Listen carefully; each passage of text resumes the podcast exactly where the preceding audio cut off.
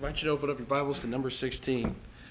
Apologize for taking some time to get up here. I was just in a gospel meeting and the services were a bit different. And so, uh, Danny, you probably understand how that goes a little bit. That he probably uh, has it a little bit harder than I do because he's going to so many different uh, uh, places, different services.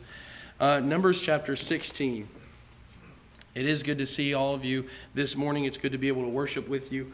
Um, it's just good to be back. Uh, number 16 is what we're going to be looking at this morning, looking at Korah's rebellion. And the reason for this is because, well, we're just continuing on in that narrative series, going through at least one lesson in each book of the Bible. We looked at a couple of lessons in Leviticus already. Now we're going to look at uh, Numbers, probably this and one other lesson on this.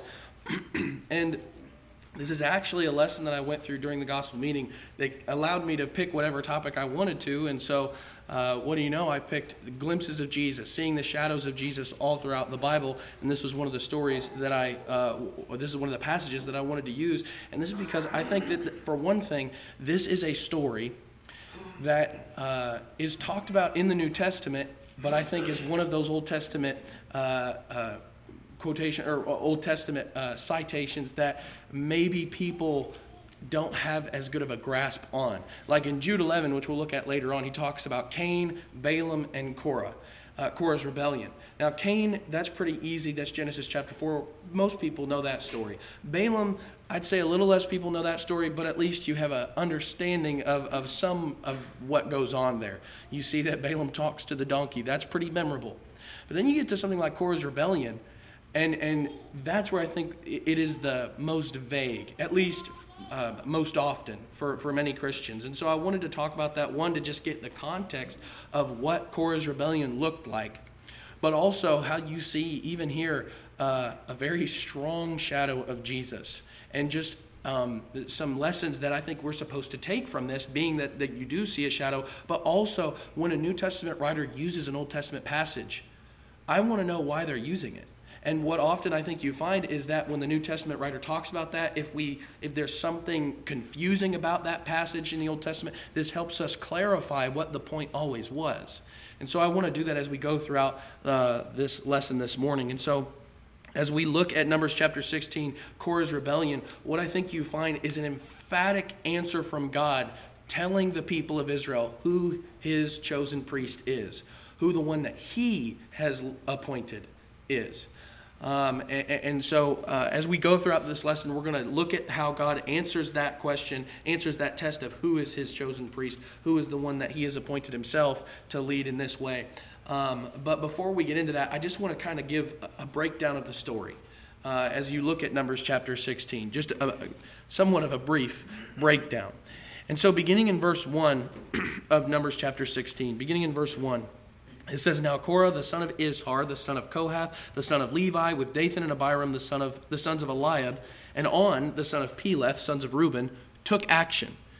And they rose up before Moses, together with some of the sons of Israel, 250 leaders of the congregation, chosen in the assembly, men of renown. They assembled together against Moses and Aaron and said to them, You have gone far enough. For all the congregation are holy, every one of them, and the Lord is in their midst. So why do you exalt yourselves above the assembly of the Lord? When Moses heard this, he fell on his face, and he spoke to Korah and all his company, saying, Tomorrow morning the Lord will show who is his and who is holy, and will bring him near to himself, even the one whom he will choose. He will bring near to himself. Do this. Take censers for yourselves, Korah and all your company, and put fire in them, and lay incense upon them in the presence of the Lord tomorrow and the man whom the Lord chooses shall be the one who is holy. You have gone far enough, you sons of Levi. Then Moses said to Korah, Hear now, you sons of Levi, is it not enough for you that the God of Israel has separated you from the rest of the congregation of Israel? To bring you near to himself, to do the service of the tabernacle of the Lord, and to stand before the congregation to minister to them? And that he has brought you near, Korah, and all your brothers, sons of Levi, with you. And are you seeking for the priesthood also? Therefore, you and all your company are gathered together against the Lord. But as for Aaron, who is he that you grumble against him? Then Moses sent a summons to Dathan and Abiram, the sons of Eliab, but they said, We will not come up. Is it not enough that you have brought us up out of a land flowing with milk and honey to have us die in the wilderness, but you would also lord it over us? Indeed, you have not brought us into a land flowing with milk and honey, Nor have you given us an inheritance of fields and vineyards. Would you put out the eyes of these men? We will not come up. Then Moses became very angry and said to the Lord, Do not regard their offering. I have not taken a single donkey from them, we have, uh, uh, nor have I done harm to any of them. Moses said to Korah, You and all your company be present before the Lord tomorrow, both you and they along with Aaron. Each of you take his fire pan and put incense on it, and each of you bring a censer before the Lord, 250 fire pans. Also, you and Aaron shall each bring his fire pan. So they each took his own censer and put fire on it and laid incense on it, and they stood at the doorway of the tent of meeting with Moses and Aaron. Thus Korah assembled all the congregation against them at the doorway of the tent of meeting, and the glory of the Lord appeared to all the congregation. Now, there is a lot, I mean, this is kind of a longer passage, but there is a lot that's going on here. But essentially, what do you have? You have Korah, Dathan, and Abiram, and 250 men. Uh, it says men of renown, uh, men who are following after them they are leading a rebellion against Moses and Aaron specifically. That's the, the face, I guess, uh, that they're trying to say is the, the face of their rebellion, Moses and Aaron. But, but Moses gives a test, and we're going to talk about that more in just a moment. But it's given to show who is God going to choose? Who has God chosen, really? Not, not who is it going to be in the future, but really, who has God already shown? That he has chosen. Who is his person? But you even look at some of the things that the people have said to Moses and, or, uh, Dathan and Abiram as they talk to Moses, saying things like, It's because of you that we're not in the promised land right now. And that's, that's crazy because you look at Numbers uh, chapters 13 and 14, just a couple chapters prior to this. And what you find is it was not Moses and Aaron. Rather, they were like Joshua and Caleb, the two good spies, saying, We can do this. We can take the land. We can take this land that God has promised us. No matter what the odds, we have God on our side. We can go in and crush them. But the people didn't listen to, to, to those men, the righteous men, the ones that trusted in the Lord. They listened to men really like Korah, Dathan, and Abiram. And where did that lead them? Well, they had to wander in the wilderness for 40 years until that generation dies off. And it's during this time that you see things like even this happen. It's amazing how something like that can happen. And yet you have people forget. Uh, I, believe that there is probably some time in between uh, that the, their condemnation, saying that they're going to have to wonder, and Numbers chapter 16. Either way, no matter how much time has passed, how can you how can you uh, see that lesson that God is providing there, and then turn around and say it's because of you? Don't make the same mistake. But they're given a test. But you move past that, beginning in verse 20. After they've been given this test, it says, The Lord spoke to Moses and Aaron, saying, Separate yourselves from among this congregation, that I may consume them instantly.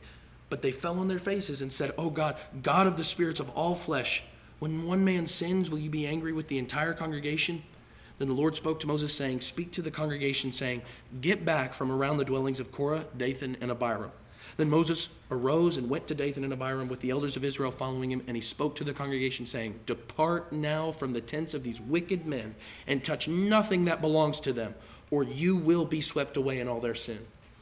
So they got back from around the dwellings of Korah, Dathan, and Abiram, and Dathan and Abiram came out and stood at the doorway of their tents. Excuse me. Along with their wives and their sons and their little ones. Moses said, By this you shall know that the Lord has sent me to do all these deeds, for this is not my doing. If these men die the death of all men, or if they suffer the fate of all men, then the Lord has not sent me. But if the Lord brings about an entirely new thing, and the ground opens up its mouth and it swallows them up with all that is theirs, and they descend alive into Sheol, then you will understand that these men have spurned the Lord. And so what happens? Well, because of the I would say the, the, the leaven of Korah, Dathan, and Abiram, all these men, it seems the rest of the congregation of Israel is kind of following after them. Now, maybe tentatively, but they are still following after them to a degree. And because of that, God says in verse 21, uh, it, it's time for the judgment to come. Moses and Aaron make intercession for the people, and God allows that, and they depart from the people. And what, what God even gives is not just the test of, of, of showing who emphatically who his priest is, but he's going to give another test. Uh, really a sign and evidence to show that this is not just just Moses and Aaron somehow orchestrating something to where okay uh, we're going to make sure that the ground opens up and, and that it seems like it's the judgment of God. No, this is going to be something that is unquestionable. It's undeniable that God is the one who's bringing this judgment. And so he gives, I think, some grace here in the fact that he allows them uh, an, another chance, the fact that he is giving them more evidence to show this really is my answer. and, and know that this is my answer. Well, continuing beyond that, what is God's answer? In verse 31, it says, As he finished speaking all these words, the ground that was under them split open, and the earth opened its mouth and swallowed them up, and their households, and all the men who belonged to Korah with their possessions. So they and all that belonged to them went down alive to Sheol, and the earth closed over them, and they perished from the midst of the assembly. All Israel who were around them fled at their outcry, for they said, The earth may swallow us up. And so already, that's a pretty strong answer from God. But it doesn't stop with Korah, Dathan, and Abiram, but look in verse 35. Fire also came forth from the Lord and consumed the 250 men who were offering the incense. Then the Lord spoke to Moses, saying, Say to Eleazar, the son of Aaron, the priest, that he shall take up the censers out of the midst of the blaze, for they are holy, and you scatter and, and you scatter the burning coals abroad. As for the censers of these men who have sinned at the cost of their lives, let them be uh, made into hammered sheets for a plating of the altar, since they did present them before the Lord, and they are holy and they shall be for a sign to the sons of Israel. So Eleazar the priest took the bronze censers which the men who were burned had offered, and they hammered them out as a plating for the altar, as a reminder to the sons of Israel that no layman who is not of the descendants of Aaron should come near to burn incense before the Lord, so that he will not become like Korah and his company, just as the Lord had spoken to him through Moses. Now, there are two different signs, two different tests given. Already in the story, very quickly in the story, God answers both in a very, uh, in a very uh, strong affirmative, with a very strong affirmative. Everything that he said was going to happen happened. The ground opens up and it swallows Korah, Dathan, and Abiram and all those who and, and all those with him. Not only that, but it goes to the 250 men that were trying to take this priestly role on themselves with the censers and with their offering. And how do they die? They died a very similar death of Nadab and Abihu who offered unauthorized fire to the Lord. Now, here you see another instance where unauthorized, uh, uh, an unauthorized offering is, is um, attempted to be given. And what, how is it unauthorized? Well, it's unauthorized because these are men who are not sons of Aaron. They are not priests. And so this is not their job, this is not their role. We'll get more into that in just a moment. But I think it's beautiful um, while terrifying at the same time how God answers You, you want to take this role upon yourself, this is the very means of their destruction. And so God answers both tests and establishes a holy reminder about this rebellion through, uh, the, through the censers that they try to use to worship God. Well, finally, in verse 41, you think it would end there. You think the story would end with, and thus Israel never stepped over the line again, and they never questioned God's authority and they never grumbled against Aaron uh, and Moses again. Well, unfortunately, as you already know, that's not where the story ends. In verse 41, on the next day, all the congregation of the sons of Israel grumbled against Moses and Aaron, saying, You are the ones who have caused the death of the Lord's people. It came about, however, when the congregation had assembled against Moses and Aaron, that they turned toward the tent of meeting, and behold, the cloud covered it, and the glory of the Lord appeared. Then Moses and Aaron came to the front of the tent of meeting, and the Lord spoke to Moses, saying, Get away from among this congregation, that I may consume them instantly. Then they fell on their faces. Moses said to Aaron, Take your censer and put it in and, and put it in it fire from the altar, and lay incense on it. Then bring it quickly to the congregation and make atonement for them, for wrath has gone forth from the Lord, the plague has begun. Then Aaron took it as Moses had spoken and ran into the midst of the assembly, for behold, the plague had begun among the people. So he put on the incense and made atonement for the people. He took his stand between the dead and the living, so that the plague was checked. But those who died by the plague were 14,700, besides those who died on account of Korah. Then Aaron returned to Moses at the doorway of the tent of meeting, for the plague had been checked.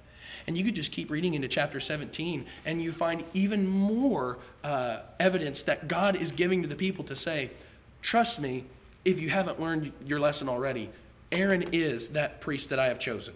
Only he is. And with the, with the rod that buds, uh, that blossoms. We won't go into that. I really just want to focus on Numbers chapter 16.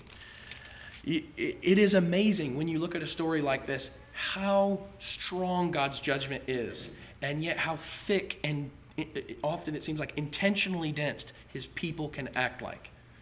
We're just not going to learn the lesson.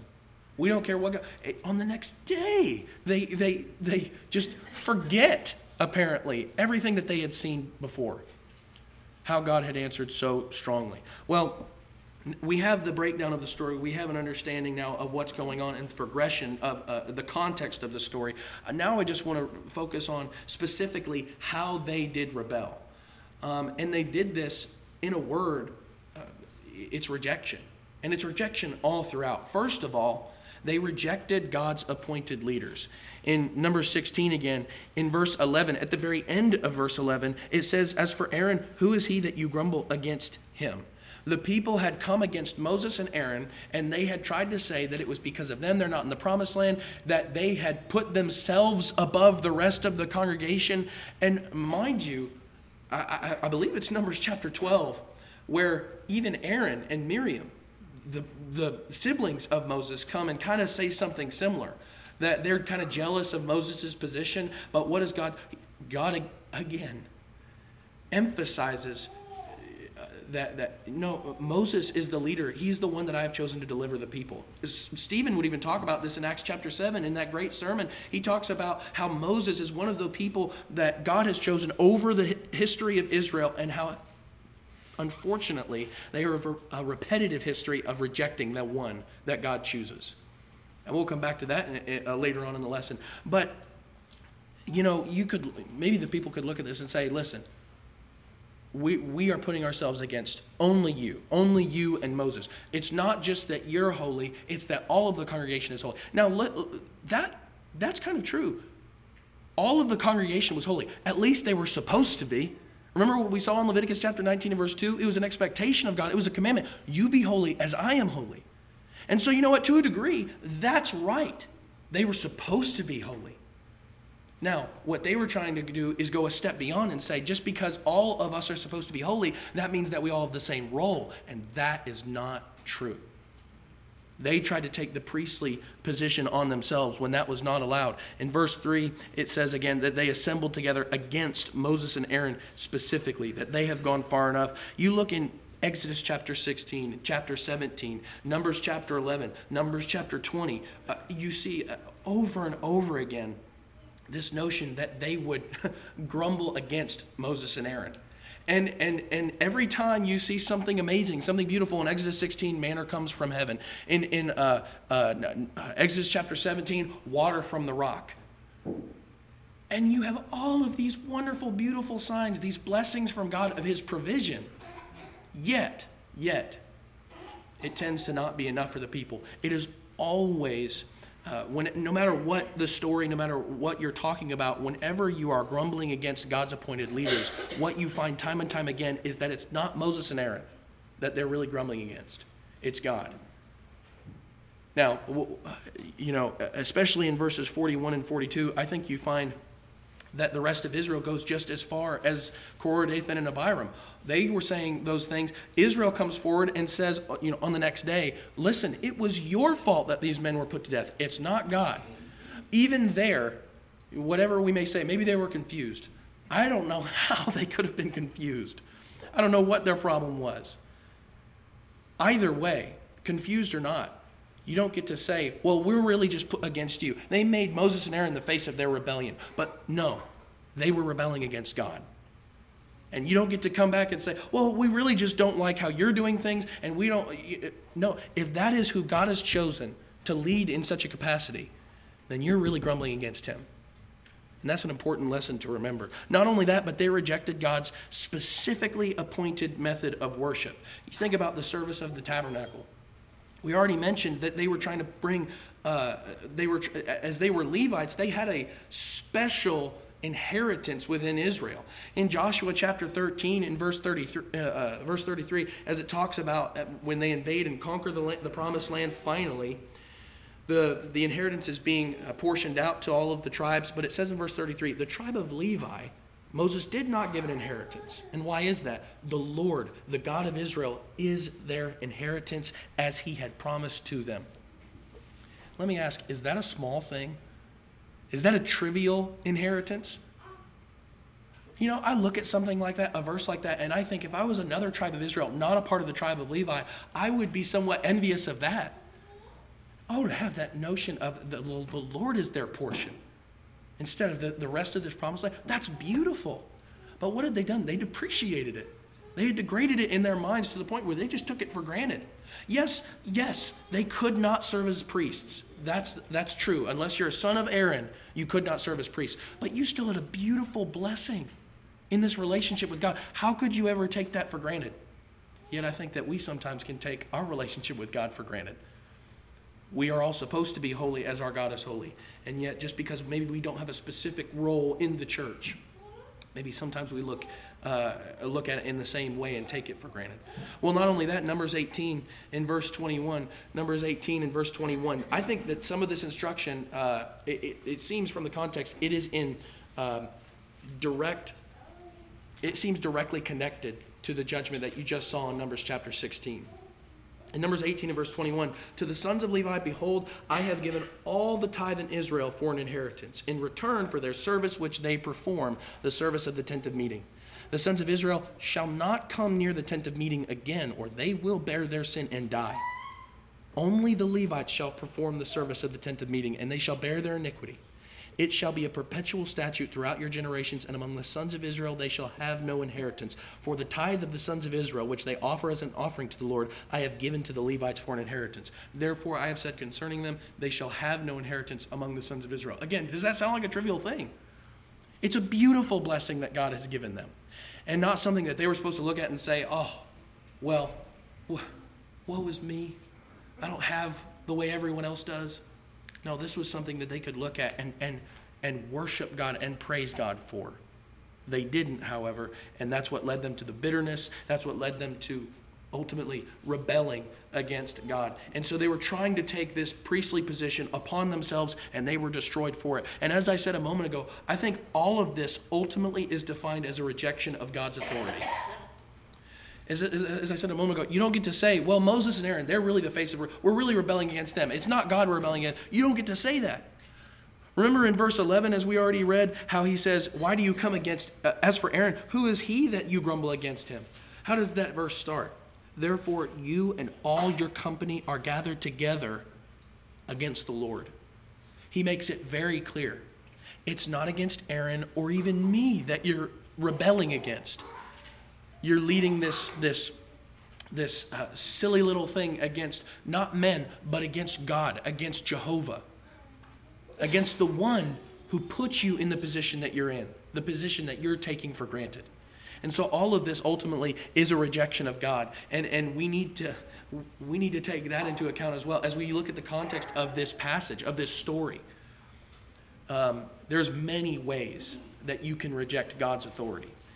Uh, and often I don't think it's just simply, oh, whoops there. I don't think it's just simply outright rejection of God. It, it happens in steps, steps that lead you to a culmination of, of rebellion. Um, and so it is ultimately defined as a rejection of God's authority. But as you look at all of this rejection, God reveals how seriously offensive it is to him in verses 21 and in verse 25, what you find is God saying exactly the same thing in each case.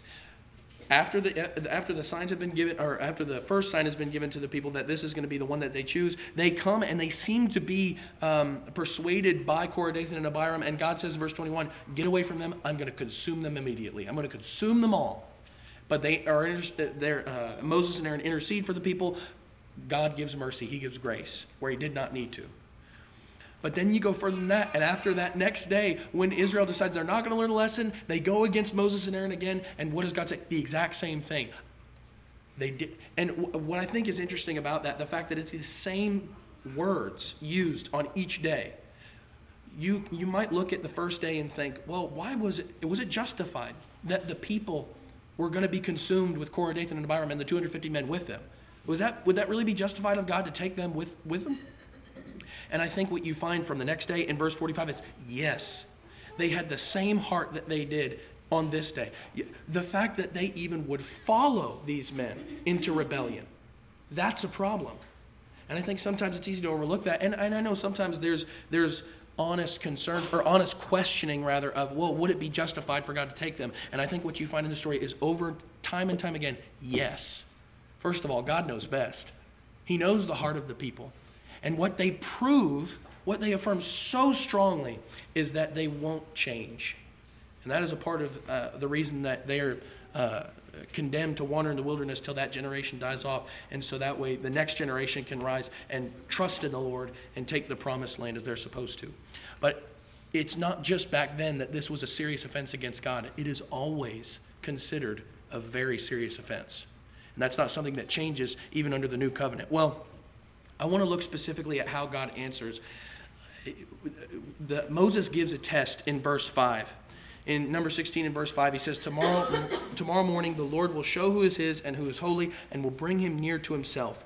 Even the one whom he will choose he will bring near to himself. I do think it's interesting the language because moses would even say about the levites not the priests necessarily he says to the levites you've already been brought near. And i think he's talking about that inheritance that they were overlooking but now he is speaking of uh, in verse 5 he's speaking of this is going to be the one who truly is uh, uh, who truly is the Lord's chosen priest. You don't get to take this upon yourselves. You need to listen to God. And so that's the test given. And so, how does he show who his priest is? First of all, he answers with the one who is rejected by his own people. Um, and in number 16, all throughout, in each case, from Korah, Dathan, and Abiram to the people themselves in verse 41, in both cases, Aaron was rejected. And the people, uh, even after seeing such a great thing, would not accept the, the answer that God had given them, that Aaron really is that high priest. Even in Numbers chapter 17, as we already indicated a moment ago, he gives them more evidence to say, I hope you get this at this point. And so he answers with the one who they rejected all along. And you can go to Acts chapter 7, as we looked at in Stephen's uh, sermon, saying that this has always been the case. But not only that, he answers in who stands simply, who stands alive before him offering the appropriate worship. All of the parties here, at least on this first day, all of the parties were trying to offer the exact same worship. What God shows is there's only one person who is authorized to do this. And what's the evidence? He's the only one standing alive. The rest of them, they're destroyed in amazing ways. Dathan, and Abiram swallowed up by the earth. The rest of them, swallowed up by the very worship that they're trying to, uh, that they're trying to offer. Now, you could look at this and say, but look, they're just trying to worship God. But they went way too far in trying to put, um, in trying to, first of all, just reject the authority that God had given the priest specifically in this manner, and they're trying to put this on themselves secondly. And so, uh, very quickly, answers uh, about who that person is simply by who stand alive before them and who is uh, been destroyed by that offering. Not only that, but he answers in who makes atonement for the people. Verses 41 through 48. After the people come against Moses and Aaron again, and they say that it is them who has brought this destruction, it is amazing that when you get to verse 48 and it says that the, the plague was checked, or was it verse 47? Verses 47 and 48, it says that the plague was checked. How is it? How do you know? Because you have Aaron standing in between the dead and the living. Can you imagine being, I know people have said this before, but can just think back, use your mind's eye and think back to that moment. Think of the scenery. 14,700 people die from the plague, and you're the one that Aaron just so happened to get to right before the plague got to you. And you look before you in a sea of corpses. Can you imagine the impact of such a scene? I can't imagine someone seeing that and then going, at, going on beyond that day and ever thinking again, am I ever going to question God's authority? Am I ever going to question Moses and Aaron again? No, no. I, am go, I'm gonna I'm gonna concede, I'm gonna obey. I'm gonna respect and revere and honor God's authority. But uh, and so he answers with the one who not only lived because he gave the appropriate worship, but he is the only one who could actually uh, uh, bring the atonement for the people. And you even see remnants of that throughout the law as it talks about the high priest being the only one who could come before God and intercede for the whole congregation of the people on the Day of Atonement. And there's some beautiful connections there. Not only that, in each case, it is the rejected one who makes intercession for the people who are attacking him who are hostile towards him. Again, in verse 22 and in verses 45 through 48, what you have is, is as soon as God says that he's going to bring judgment on the people, Moses and Aaron each, specifically Aaron, but both of them actually intercede for the people. And they don't want this judgment to come upon the people, even though they're attacking. Can you imagine that? It's so easy to become bitter. It is so easy to, to when someone complains about you, and especially when they constantly complain to you about you, to just think, well, you know what? They deserve they're, I'm going to leave them to their vices. I don't want to help at all. I'm not going to lift a finger because of everything they said about me. You know, we could look at that. We'd almost sometimes, in some situations, think that's almost justified. But with Moses and Aaron, they had such compassion and such love that they interceded for even those people. Now, listen, the judgment of God is, is just. But I think this, this makes uh, his judgment even more, m- more beautiful because while it is just and while he does, he starts immediately with the plague. He is willing to hear, he is willing to stop uh, at the intercession of, of his chosen high priest. Well, I go through all of this just to say, I think that this is where you do see a shadow of Jesus. How does God answer man's rebellion? Because man has rebelled against him. All have sinned and fallen short of the glory of God. All have broken his law. All have trespassed against him and have incurred a debt of death, a penalty that we cannot pay ourselves. How does he answer that rebellion? Ultimately, I think with uh, his chosen high priest once more. And so, First of all, he, he responds, uh, he, he answers this rebellion, man's rebellion, with the one who is rejected, again, by his own people. Isaiah 53 in verse 3, Isaiah prophesying about this. He was despised and forsaken of man, a man of sorrows and acquainted with grief, and like one from whom men hide their face, he was despised, and we did not esteem him. In Isaiah 53, what is he talking about? But that suffering servant that God is going to send for his people so that, so that he can send that judgment upon him to make that atonement. And, and in John 1 and verse 11, what does it say? But that, that uh, he was sent to his own, and his own did not receive him. So here's a shadow of Jesus, I think, uh, fulfilled when you get to the life of Christ. Not only that, but he answers with, with, with the one that he is, is emphatically uh, chosen. In, in Hebrews chapter 5 and verses 5 through 8, this is, uh, I think, hearkening back to Matthew 3 and verse 17, where God s- makes clear that this is his son. So also, Christ did not glorify himself so as to become a high priest, but he who said to him, You are my son, today I've begotten you. Just as he says also in another passage, you are a priest forever according to the order of Melchizedek. This isn't Jesus coming in and saying, I'm going to put this honor upon myself. No, just like in number 16, it's God who has put this honor on his chosen one.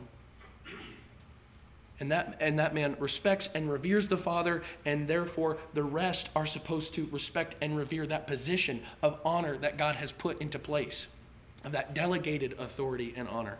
Um, over in Hebrews chapter 9, Hebrews chapter 9, in verse 11, it says, But when Christ appeared as a high priest of the good things to come, he entered through the greater and more perfect tabernacle, not made with hands, that is to say, not of this creation, and not through the blood of goats and calves, but through his own blood, he entered the holy place once for all, having obtained eternal redemption. God has clearly emphasized and answered with the one that he has chosen. And no one gets to point back and say, well, Jesus isn't it. No, he answered with the resurrection from the dead, with Christ beating death, having victory over death. Well, you go even further than that. Uh, well, actually, before we move on, I will just say it wasn't even something that only the Jews could understand. You even find a centurion, you find a Gentile at the cross in Luke chapter 23. Even after Jesus has given his last breath, and, and you see the, how creation responds. Even a Gentile gets to the point where he says, Surely this was an innocent man. This was the Son of God. And so it's not just like only the Jews could understand, even the Gentiles could come to understand this. And so God was very emphatic about that chosen priest. Not only that, but as I said a moment ago, God's judgment uh, is coming to the people, is coming to the, is coming to man because of man's rebellion, and the only one who can provide atonement is this one that God is Jesus, the Christ, the Messiah. And, I, and you look back at number 16, and I think it just makes this even more tangible of how God gives atonement. What's coming but the wrath of God, the just and righteous uh, wrath of God. And who stands in the breach of that wrath? But the high priest that God has provided for us. And it is Him. He is the marker where you find uh, the distinction between the dead and the living. And you get to choose which side you want to be on. You get to choose whether you're going to be a part of that sea of corpses or you're going to be the one who, has, who, who stands behind him as he stands in the breach of God's wrath. And I think that's beautiful. Uh, in Romans 3 and verse 25, as speaking of Jesus, whom God displayed publicly as a propitiation in his blood through faith, this was to demonstrate his righteousness, because in the forbearance of God, he passed over the sins previously committed for the demonstration, I say, of his righteousness at the present time, so that he would be just and the justifier of the one. Uh, of the one who has faith in Jesus. Hebrews 2 in verse 17. Therefore, he had to be made like his brethren in all things, so that he might become a merciful and faithful high priest in things pertaining to God to make propitiation for the sins of the people. What does that mean when we use the word propitiation? It means he is the atonement. He is the only offering, he is the only person who could stand in that place and bring atonement. He's the only appropriate person to do it, he's the only one that has the authority to. Not, and finally, it is the one rejected, as we already indicated about both Aaron and Jesus, the true high priest. While he is being persecuted and while his people have, have put him on the cross, what does Jesus do? But he intercedes for them, he prays for them. In Luke 23 and verse 34, Father, forgive them, for they do not know what they are doing. So from, from the big shadows to the little to the subtle ones, I think all of them are impactful. What they do is help us appreciate the sacrifice that Christ gave for us and the atonement that he brings, that only he could bring. Now, all that being said, why, why more is it important to see all of this? I think it's important to see Jesus no matter what. But what's more is that I think this is instructive for many reasons. One, it is a picture of respecting God's authority no matter what. It is a picture, it is instructive on respecting God's authority. As we said a moment ago, there, um, just like in, in Israel, in the Old Testament, there were different positions that the people had. You had priests, those were sons of Aaron, and then under that, you had Levites, you had different tribes of Israel but different tribes they didn't get to take on the responsibility of the levites. And, and the levites incidentally didn't get to take on the responsibilities of the priests. There were different roles that god had given. Well in the church aren't there different roles that we have? You have elders and deacons.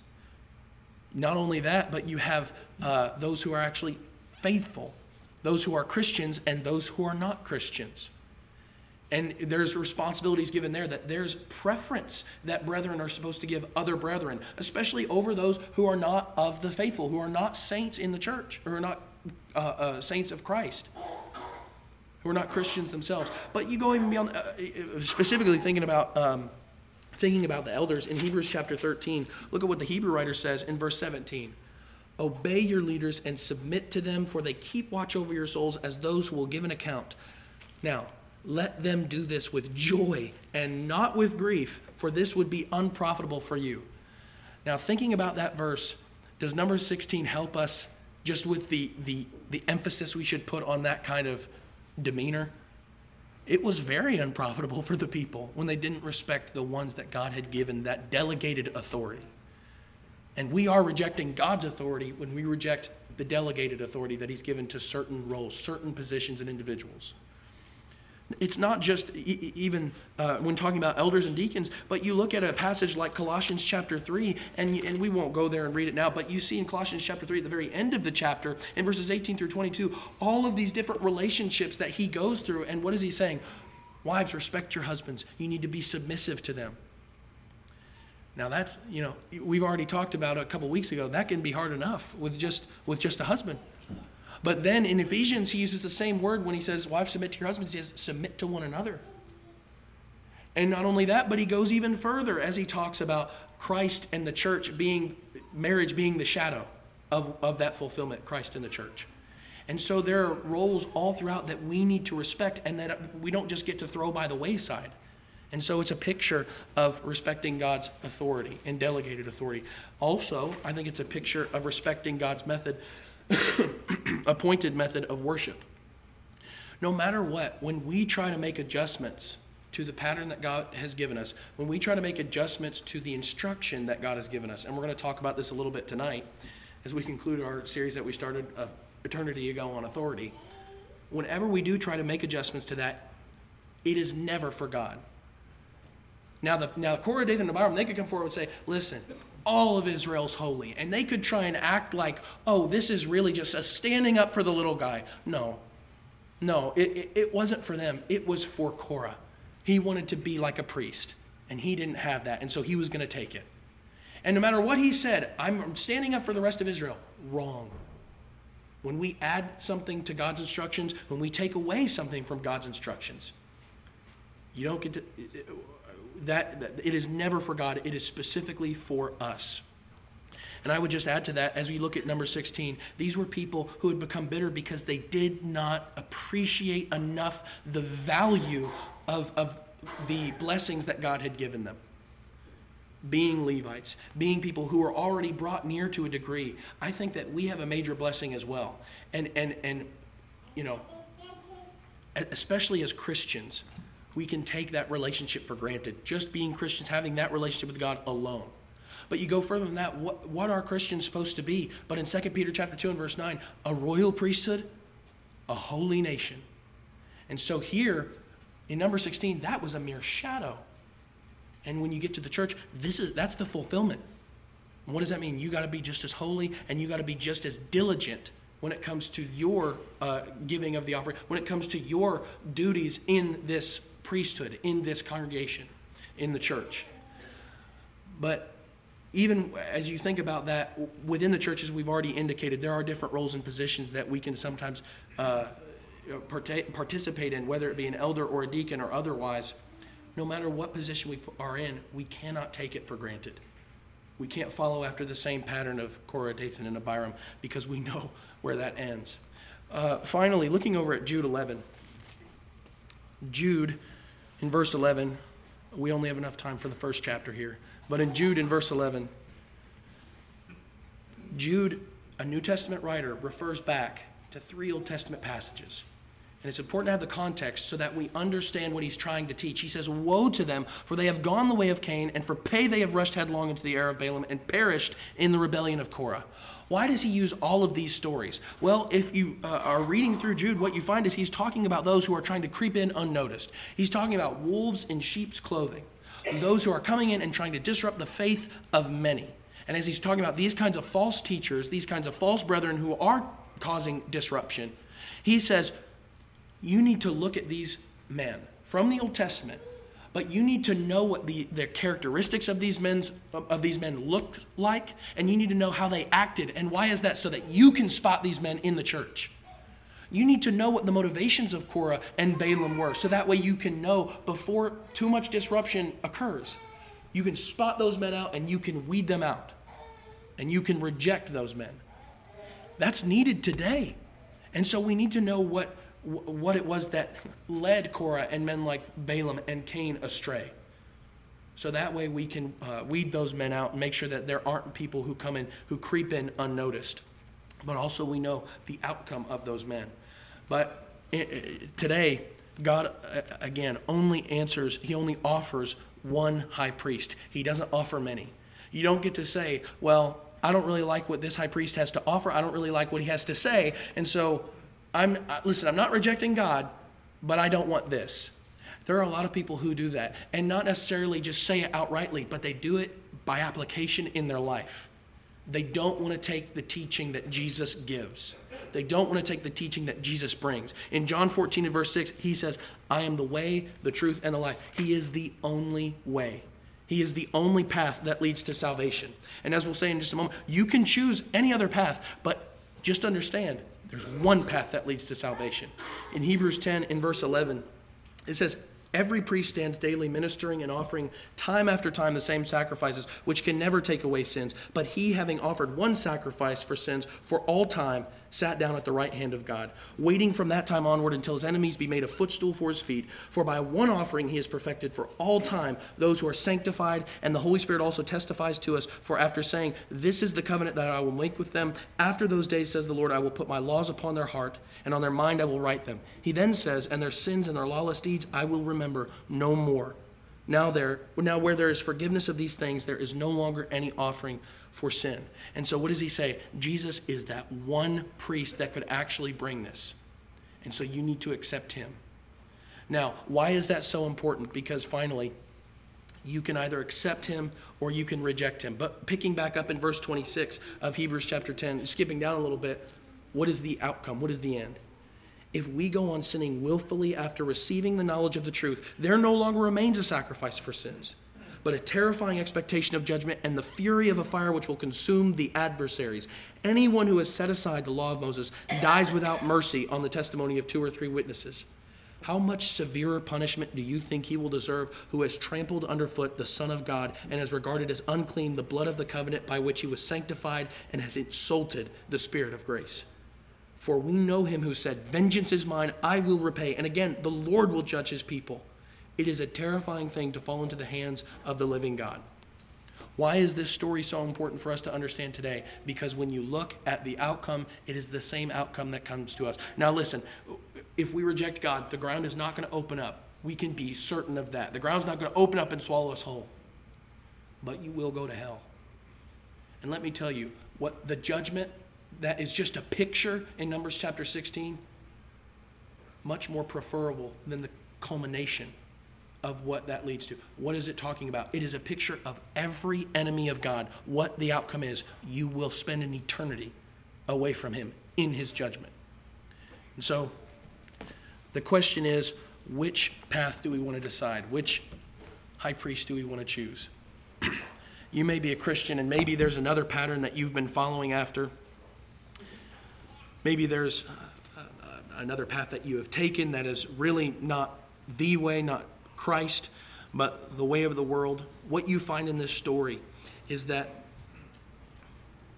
that apostasy leads you ultimately to judgment and eternity of judgment with God. Please make sure that you're not walking in the same manner as Korah, with the same motivations, because you know where that's going.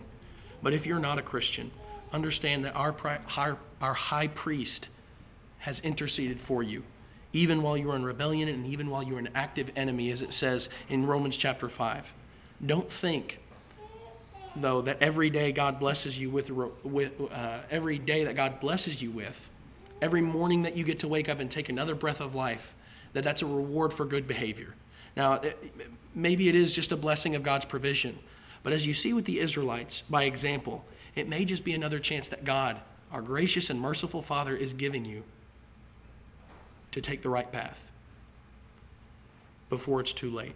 So do not tempt the Lord any further. It truly is a terrifying thing to fall into the hands of the living God as a rebel, but it is an overwhelmingly joyful occasion to be able to stand behind the high priest and allow him to make that atonement for us, to take away the wrath that is coming. Would you submit to that high priest? Are you willing to submit to him to gain that salvation? If you're willing, let us help you. Come forward as we stand and as we